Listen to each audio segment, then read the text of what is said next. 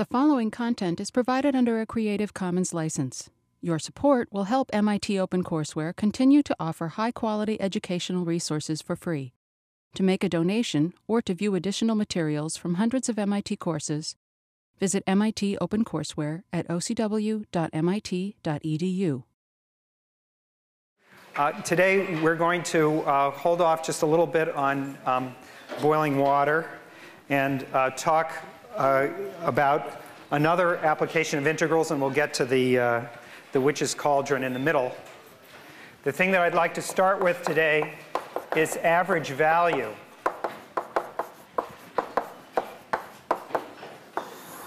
This is something that I mentioned a little bit earlier, and there was a misprint on the board, so I want to make sure that we have uh, the definition straight and also the reasoning straight. This is one of the most important applications of integrals, one of the most important examples. If you take the average of a bunch of numbers, that looks like this. And uh, we can view this as sampling uh, a function as we would with a Riemann sum. And what I said uh, last week was that this tends to this expression here, which is called the continuous average. So this guy is the continuous average.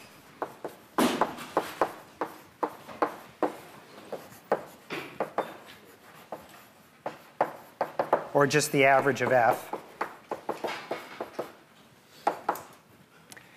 And I want to explain that uh, just to make sure that we're all on the same page.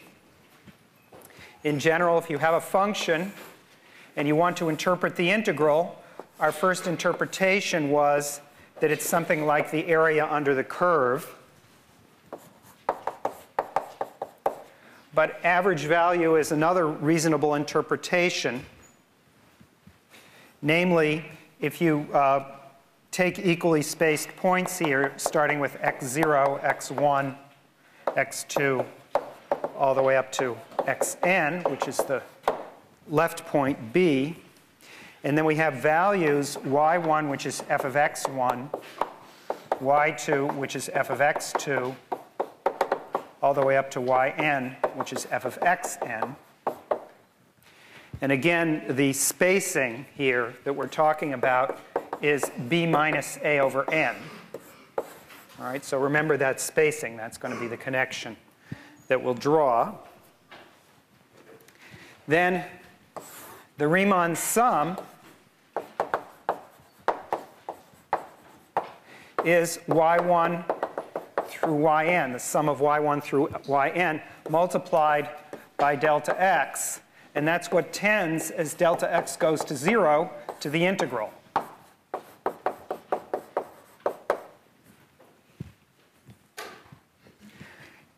The only change in point of view, if I want to write this limiting property, which is right above here, the only change between here and here is that I want to divide by the length of the interval, b minus a. So I, I, will divide by b minus a here and divide by b minus a over here. And then uh, just check uh, what this thing actually is uh, delta x divided by b minus a, what is that factor? Well, if we look over here to what delta x is, it's, uh, if you divide by b minus a, it's 1 over n. So the factor delta x divided by b minus a is 1 over n. That's what I put over here, uh, the sum of y1 through yn divided by n. And uh, as this tends to 0, it's the same as uh, n going to infinity. Those are the same things. So the, the average value and the integral are very closely related. There's only this difference that we're dividing by the, by the length of the interval. I want to give an example which is an incredibly simple-minded one, but it will come into play later on. So let's take the example of a constant. And this is, I hope, will make you slightly less confused about what I just wrote. Uh, as well as making you think that this is as simple-minded and reasonable as it, as it should be. If I check what the average value of this constant is, it's given by this relatively complicated formula here. That is, I have to integrate the function c. Well, it's just the constant c. And however you do this as an antiderivative is thinking it as a, a rectangle, the answer that you're going to get is c. So work that out. The answer is C. And so the fact that the average of C is equal to C, which had better be the case for averages, explains the denominator, explains the 1 over b minus a there. That's cooked up exactly so that the average of a constant is what it's supposed to be. Otherwise, we have the wrong normalizing factor. We've clearly got a, a piece of nonsense on our hands. And incidentally, it also explains the 1 over n in the previous, in the very first formula that I wrote down. The reason why this is called the average, or one reason why it's the right thing, is that if you took the same constant c for y all the way across there n times, if you divide it by n, you get back c. That's what we mean by average value, and that's why the n is there. All right, so that was a, an easy example. Now, uh, none of the examples that we are going to give are going to be that, all that complicated, but they will get sort of steadily more sophisticated. The second example is going to be the average height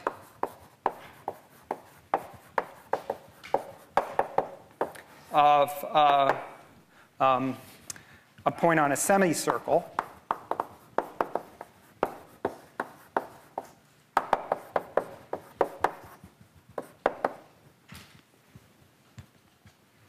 And maybe I'll draw a picture of the semicircle first here. And we'll just make it the one, the standard circle, uh, the unit circle. So maybe I should have called it a unit semicircle. This is the point negative 1, this is the point 1.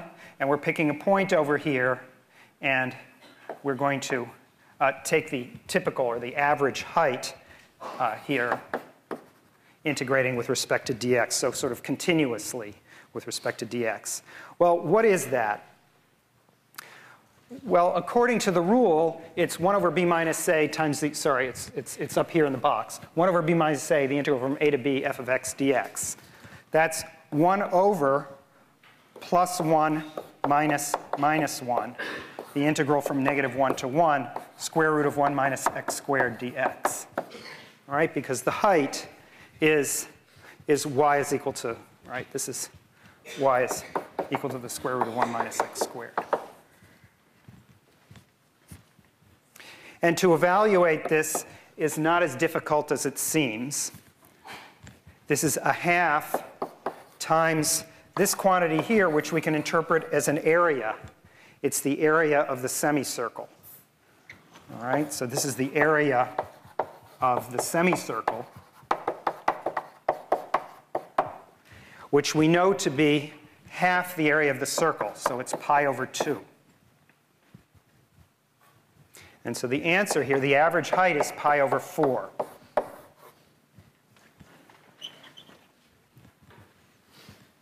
Now, uh, later in the class, and actually not in this unit, we'll actually be able to calculate the antiderivative of this.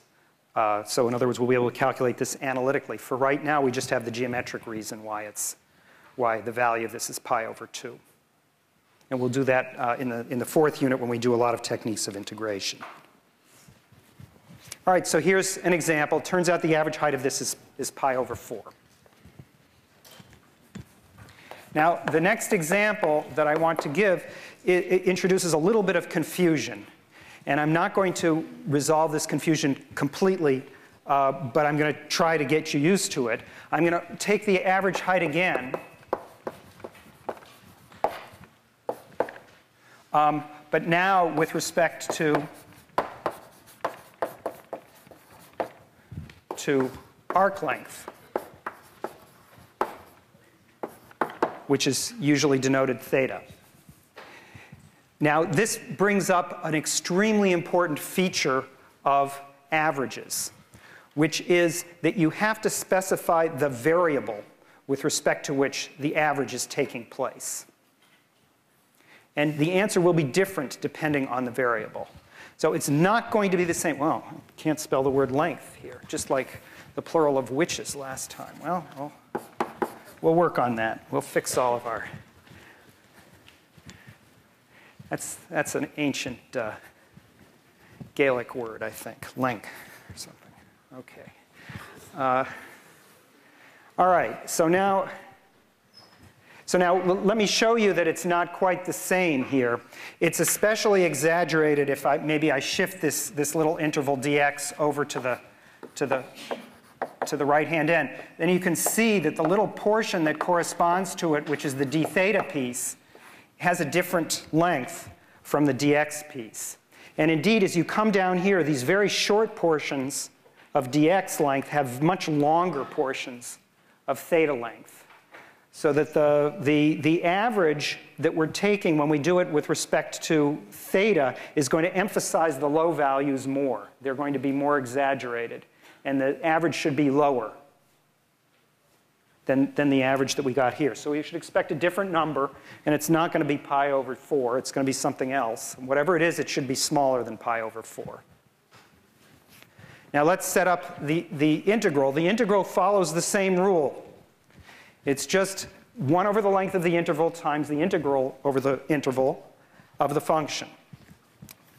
It's the integral, but now where does theta range? This time theta goes from 0 to pi. So the integral is from 0 to pi, and the thing we divide by is, is pi. And the integration requires us to know the formula for the height, which is sine theta in terms of theta, of course. It's the same as square root of 1 minus x squared, but it's expressed in terms of theta. So it's this. And here's our, here's our average. Okay, sorry, I'll, I'll put this, this up here. So that's the, the formula for the height. All right, so let's work it out. This one, we have the advantage of being able to work out because we know the antiderivative of sine theta uh, it happens with this factor of pi, it's, it's negative cosine theta. All right? And so that's negative 1 over pi times cosine pi, sorry, cosine pi minus cosine 0, which is uh, negative 1 over pi times negative 2, which is 2 divided by pi. Just a second. And, and sure enough, if you check it, uh, you'll see that 2 over pi is less than pi over 4 because pi squared is bigger than 8. Yeah, question. Uh, the question is, how did I get sine theta?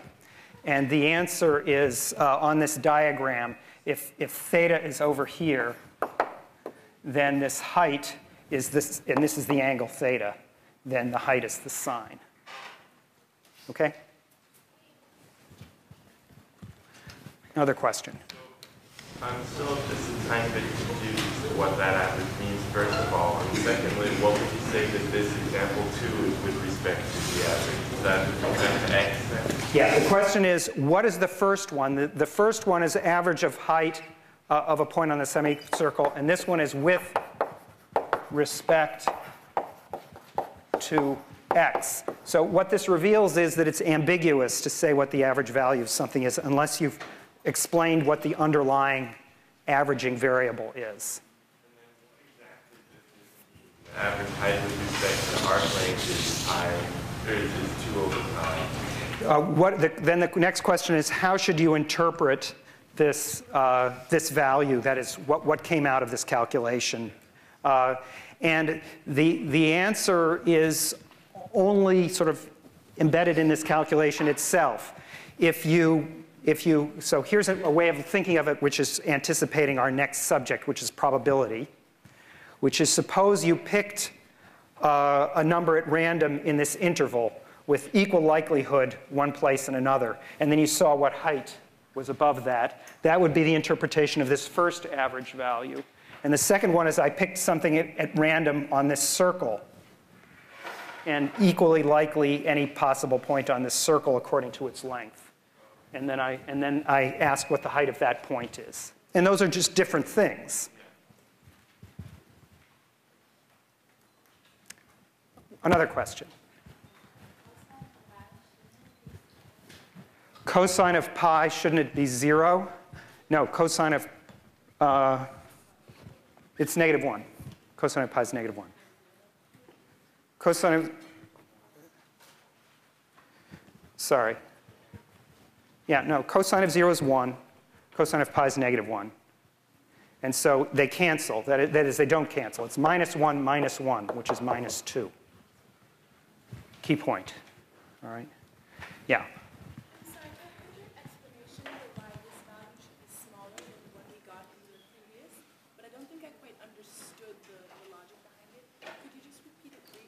All right, let me, let me repeat. Uh, so the question is, uh, the question was to repeat the reasoning by which I uh, guessed in advance that probably this was going to be the relationship between the average value with respect to arc length versus the average value with respect to this horizontal distance. All right, and it had to do with the previous way this diagram was drawn, which is comparing an interval in dx with an interval in, in theta, a little section in theta. And when you're near the top, they're nearly the same. That is, it's more or less balanced. Uh, it's a little curved here, they're a little different. But here it becomes very exaggerated. The d theta lengths are much longer than the dx lengths, which means that the importance given by the theta variable to these parts of the circle is larger relative to these parts. Whereas if you look at this section versus this section for the dx, they give equal weights to these two equal lengths. But here, with respect to theta, this is relatively short and this is much larger. So as I say, the theta variable is emphasizing the lower parts of the semicircle more. That's because this length is shorter and this length is longer, whereas these two are the same. It's a, it's a balancing act of, of, the, of the relative weights. I'm going to I'm gonna say that again in a different way, and maybe, maybe this will. The lower part is more important for theta. Ah, so the question is, but shouldn't it have a bigger value because it's a longer length? Never with averages. Whatever the length is, we're always dividing. We're always compensating by the total.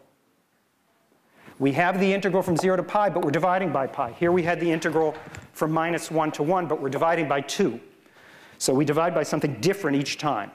And this is very, very important. It's that the average of a constant is that same constant regardless of which one we did. So if it were a constant, we would always compensate for the length. So the length never matters. See, if it's, if it's the integral from 0 to 1 million, or 100, let's say, 1 over 100 CDX, it's just the same. It's always that C. It doesn't matter how long it is because we compensate. Right, that's really the difference between an integral and an average, is that we're dividing by the total. All right, now I want to introduce another notion, which is actually what's underlying these two, two examples that I just, just wrote down. And this is by far uh, the one which you should emphasize the most in your, in your thoughts because it is much more flexible and, and uh, uh, is much more typical of real life problems. So the idea of a weighted average is the following. You take the integral, say, from a to b of some function, but now you multiply by a weight. And you have to divide by the total. And what's the total going to be? It's the integral from a to b of this total weighting that we have. Now, why is this the correct notion? I'm going to explain it to you in two ways. The first is this very simple minded thing that I wrote on the board there with the constants. What we want is the average value of C to be C. Otherwise, this makes no sense as an average. Now, let's just look at this definition here and see that that's correct. If you integrate C from A to B, W of x dx, and you divide by the integral from a to b, w of x dx, not surprisingly, the c factors out. It's a constant. So this is c times the integral a to b w of x dx divided by the same thing. And that's why we picked it. We picked it so that these things would cancel, and this would give c. All right?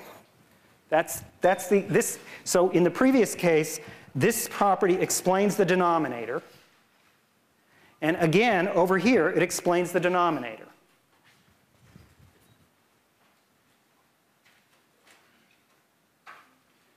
And let me just give you one more explanation, which is um, maybe uh, uh, a real life, pretend real life example.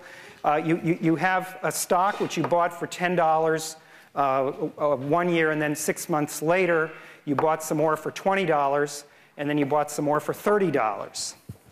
All right? Now, what's the average price of your stock?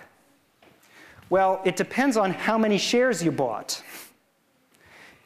If you bought this many shares the first time, and this many shares the second time, and this many shares the third time, this is the total amount that you spent. And the total price, uh, sorry, the average price is the total price divided by the total number of shares.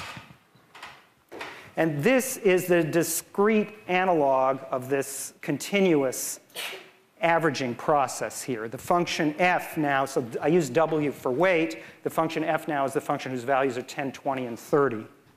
And the weightings are the relative importance of the different purchases.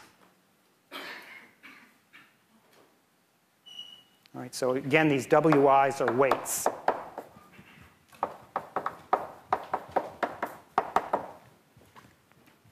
All right, uh, there was another question out in the audience at some point. Over here, yes.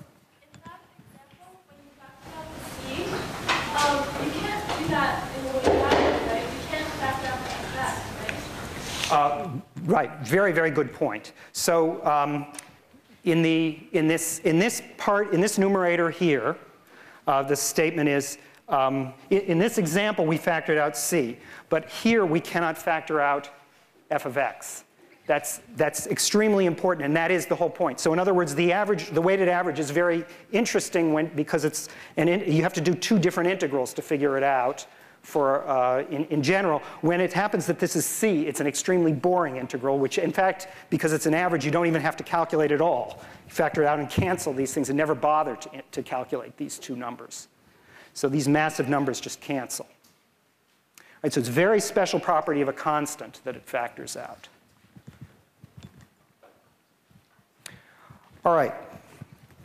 That was our first discussion. And now, um, with this example, I, am going to go back to the, to the heating up of the witch's cauldron, and we'll use uh, average value to illustrate the integral that we get in that context as well.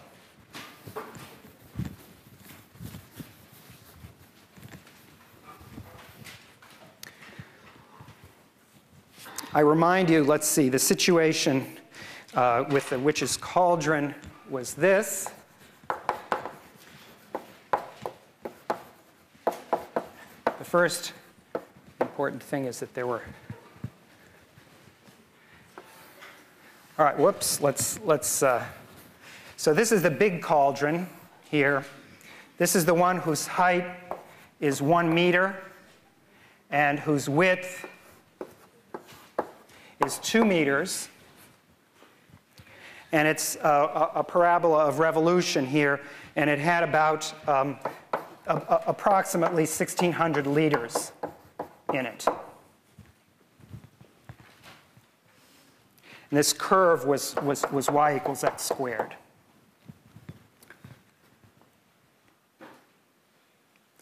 And the situation that I described at the end of last time was that the initial temperature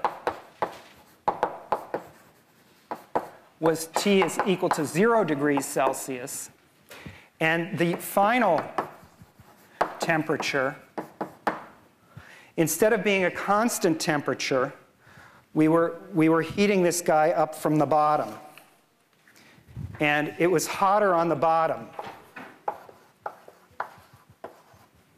than on the top And the final temperature was given by the formula T is equal to 100 minus 30 times the height y. So at y equals 0, at the bottom it's 100. And at the top, T is just equal to 70 degrees. Okay, so this is the, the final configuration uh, for the temperature. And the question was how much energy do we need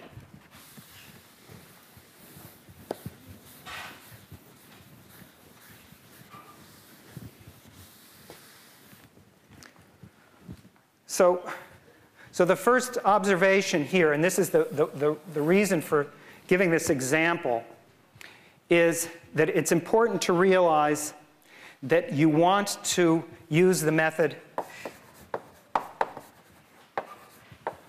of disks in this case. The reason, so it doesn't have to do with, you shouldn't think of the disks first, but what you should think of is the horizontal. We must use horizontals because t is constant on horizontals. It's not constant on verticals. If we set things up with shells, as we did last time to compute the volume of this, then t will vary along the shell. And we won't be, we'll still have an averaging problem, an integral problem along the vertical portion. But if we do it this way, t is constant on this whole level here. And so there's no more uh, calculus involved in calculating what the contribution is of any given level. So T is constant on horizontals. Actually, in disguise, this is that same trick that we have here. We can factor constants out of integrals. You could view it as an integral, but the point is that it's more elementary than that. All right. Now I have to set it up for you. And in order to do that, I need to remember what the equation is, which is y equals x squared. And the formula for um, uh, the total amount of energy is going to be um, uh, volume times the number of degrees. That's going to be equal to the energy that we need here. And so let's add it up. It's the integral from 0 to 1, and this is with respect to y. So the y level goes from 0 to 1. This top level is y equals 1. This bottom level is y equals 0. And the uh, disk that we get, this is, is the point x comma y here, is rotated around, and its radius is x. So the thickness is dy, and the area of the disk is pi x squared. And the thing that we're averaging is t. Well, we're not yet averaging, we're just integrating it. We're just adding up the total.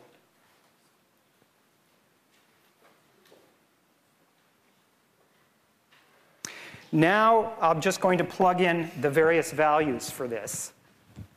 And what I'm going to get is t, again, is 100 minus 30y. And this radius is measured up to this very end, so x squared is y. So this is pi y dy. And this is the integral that we'll be able to evaluate. Yeah, question. All right.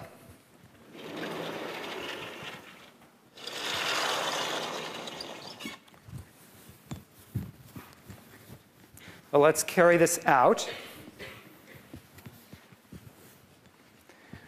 Uh, let's finish off the calculation here. Uh, let's see. This is equal to, um, what is it equal to? Well, I'll, I'll put it over here. It's, okay. it's equal to 50 pi y squared minus, right, because this is 100 pi y, and then there's a 30 right? This is, this is 100 pi y minus 30 pi y squared, and I have to take the antiderivative of that. So I get 50 pi y squared, and I get uh, 10 pi y cubed, evaluated at 0 and 1. and that is uh, 40 pi.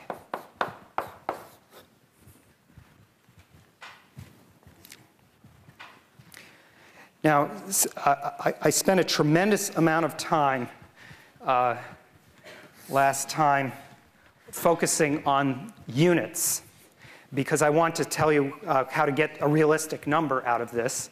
And uh, there's, a, there's a subtle point here that I, that I pointed out last time that had to do with changing meters to centimeters. I claim that I've, I've treated those correctly. So what we have here is that the answer is in degrees, that is Celsius, times cubic meters. These are the correct units. And now I can translate this into uh, Celsius is spelled with a C. There, that's interesting. Uh, Celsius. Uh, I can translate this into, uh, into units that you're more familiar with. So let's try 40 pi degrees times meters cubed, and then do the conversion factors. First of all, there's one calorie per uh, degree times uh, a milliliter. That's one conversion. And then uh, let's see. I'm going to have to translate from centimeters, so I have here uh, 100 centimeters per meter cubed. So these are the two conversion factors that I need.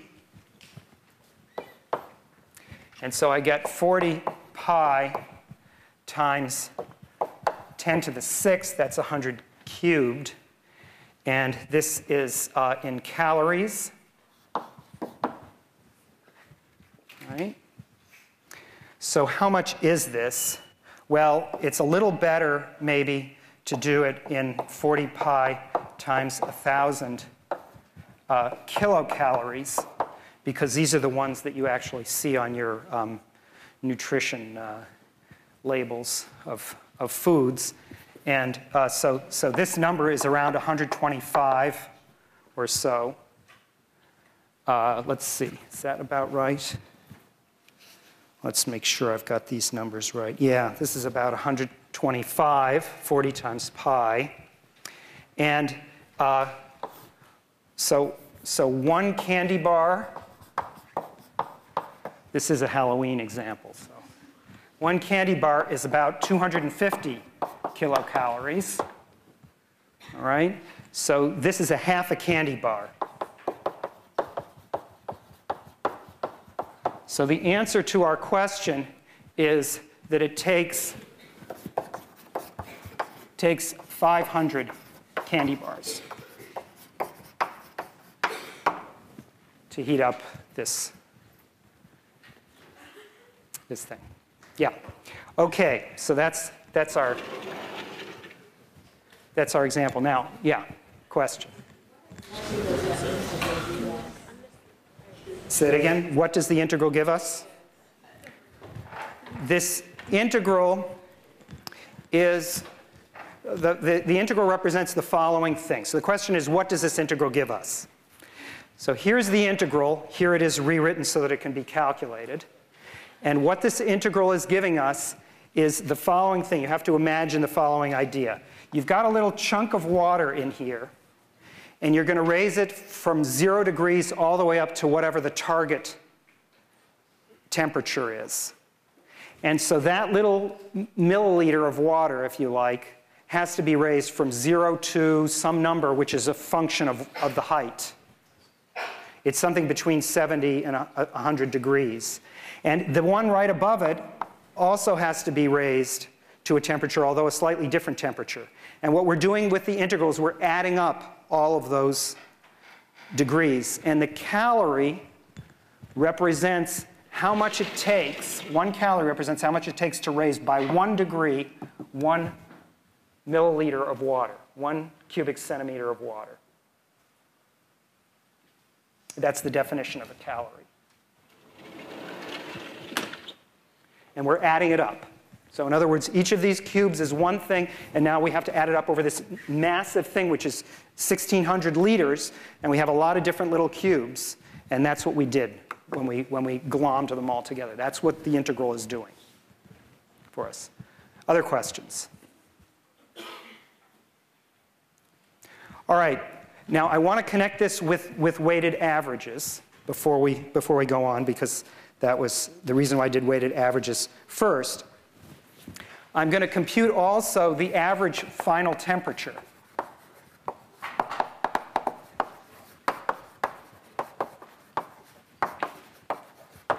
So final because this is the interesting one. The average starting temperature is very boring. It's zero.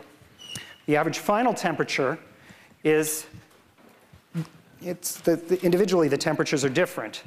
And the answer here is it's the integral from 0 to 1 of t times pi y dy divided by the integral from 0 to 1 of pi y dy. So this is the total temperature weighted appropriately to the volume of water that's involved at that temperature divided by the total volume of water. And we computed these two numbers. The number in the numerator is what we called 40 pi.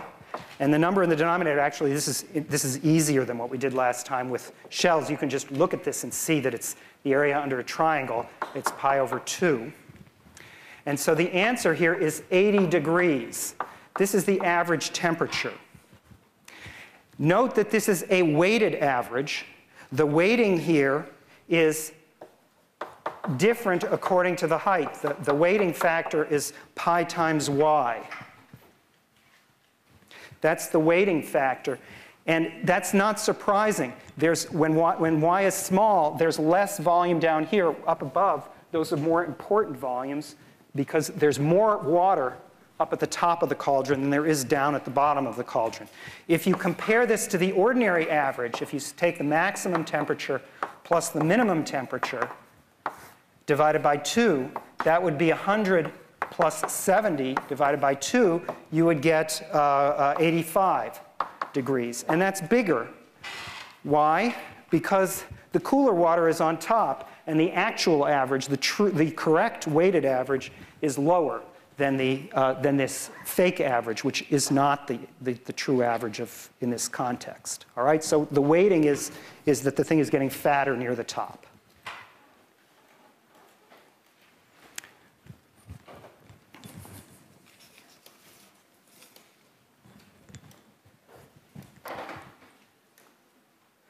All right, so now I'm going to do another example of weighted average. And this example is uh, uh, also very much worth your while. It's the other incredibly important one in interpreting uh, integrals. And it, it's a very, very simple example of a function f. The weightings will be different, but the functions f will be of a very particular kind. Namely, the function f will be practically be a constant but not quite. It's going to be a constant on one interval and then zero on the rest. So we'll, we'll, we'll do those weighted averages now. now. This subject is called probability.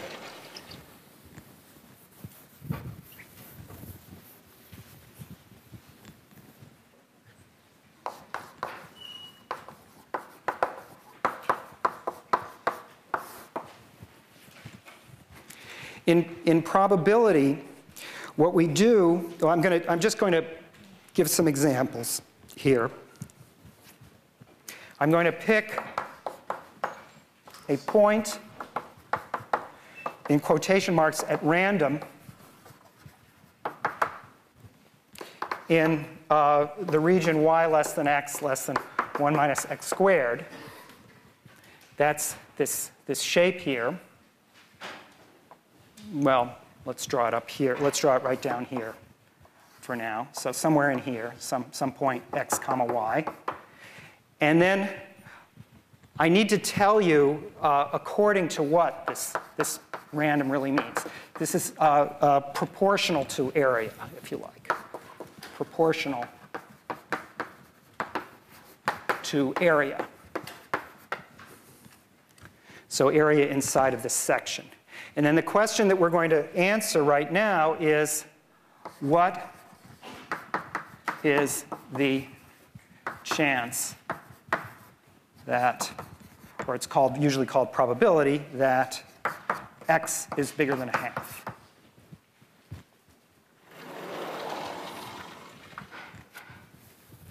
Now let me show you that this, what's going on here, and this is always the case with things in probability. So first of all, we have a name for this. This is called the probability that x is bigger than a half. And so that's what it's called in, in, in, our notation here. And what it is, is the probability is always equal to the part divided by the whole. It's a ratio, just like the one over there. And which is the part and which is the whole? Well, in this picture, it's the whole is the uh, whole parabola, and the part is the section x bigger than 1 half. And it's just the ratio of those two areas.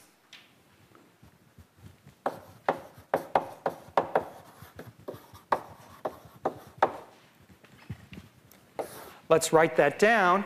That's the integral from a half to 1 of 1 minus x squared dx divided by the integral from negative 1 to 1, 1 minus x squared dx. And again, the weighting factor here is 1 minus x squared. And to be a little bit more specific here, the, in, the, the, the starting point A is negative 1, and the end point is, is plus 1. All right, so this is the probability that x is less than a half. And if you work it out, it's, uh, it turns out to be 5 eighteenths. We won't do it. All right? Yeah.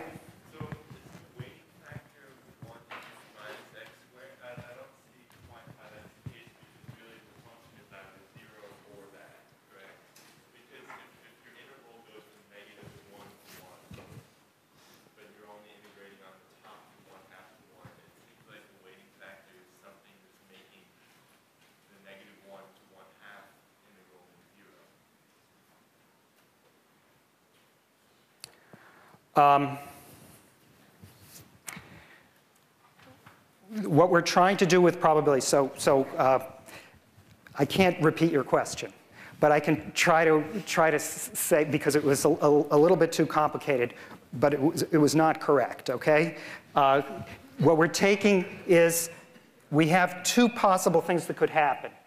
Either, let's put it this way, uh, let's, let's make it a gamble. Somebody um, picks a point in here at random, and, win, and, and uh, uh, um, the, we're trying to figure out what your chances are of winning. In other words, the chances that the person picks something in here versus something in there. All right? And the interesting thing is, so what percent of the time do you, do you win? The answer is it's some fraction of one. And in order to figure that out, I have to figure out the total area here versus the total of the entire, all the way from minus 1 to 1, the beginning to the end. All right? So in the numerator, I put success, and in the denominator, I put all possibilities.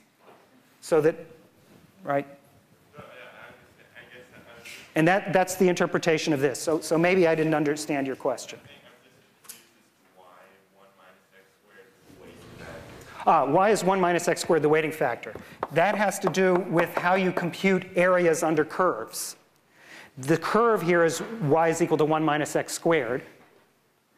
And so in order to calculate how much area is between a half and 1, I have to integrate. That's the interpretation of this. This is the area under that curve, this integral. And the denominator is the area under the whole thing. Okay? Yeah, another question. Ah, Yikes. It was supposed to be the same question as over here. Thank you.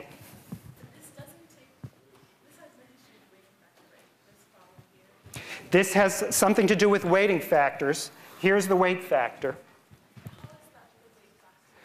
Well, it's the relative importance from the point of view of this probability of these places versus those. Uh, that is, so th this is a weighting factor because it's telling me that in some sense, this number 5 uh, um,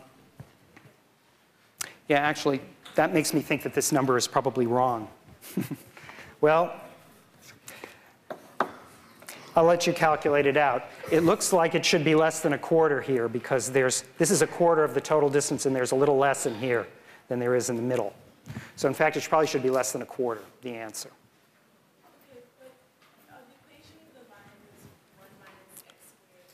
The equation of the curve is 1 minus x squared. It's, uh, the reason why it's the weighting factor is that we're interpreting, in, the question has to do with the area under that curve.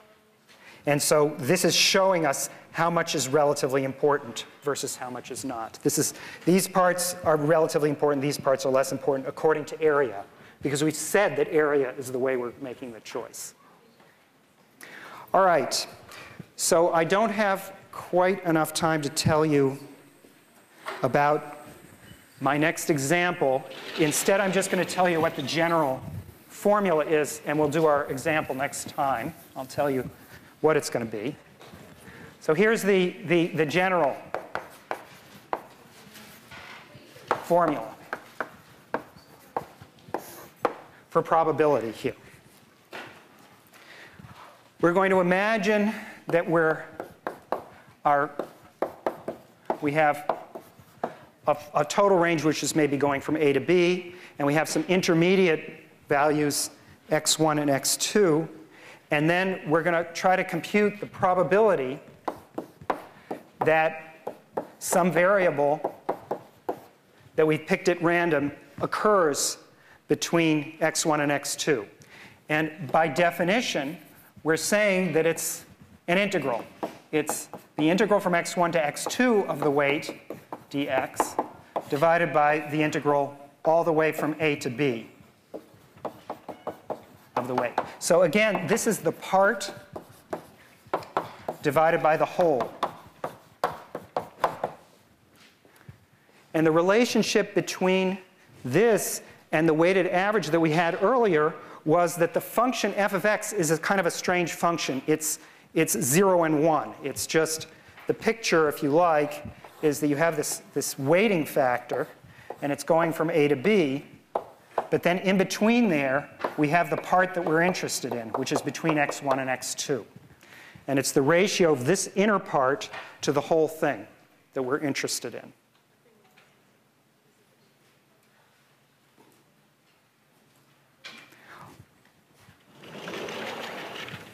All right, tomorrow I'm going to try to do a realistic example, and I'm going to tell you what it is, but we'll take it up tomorrow.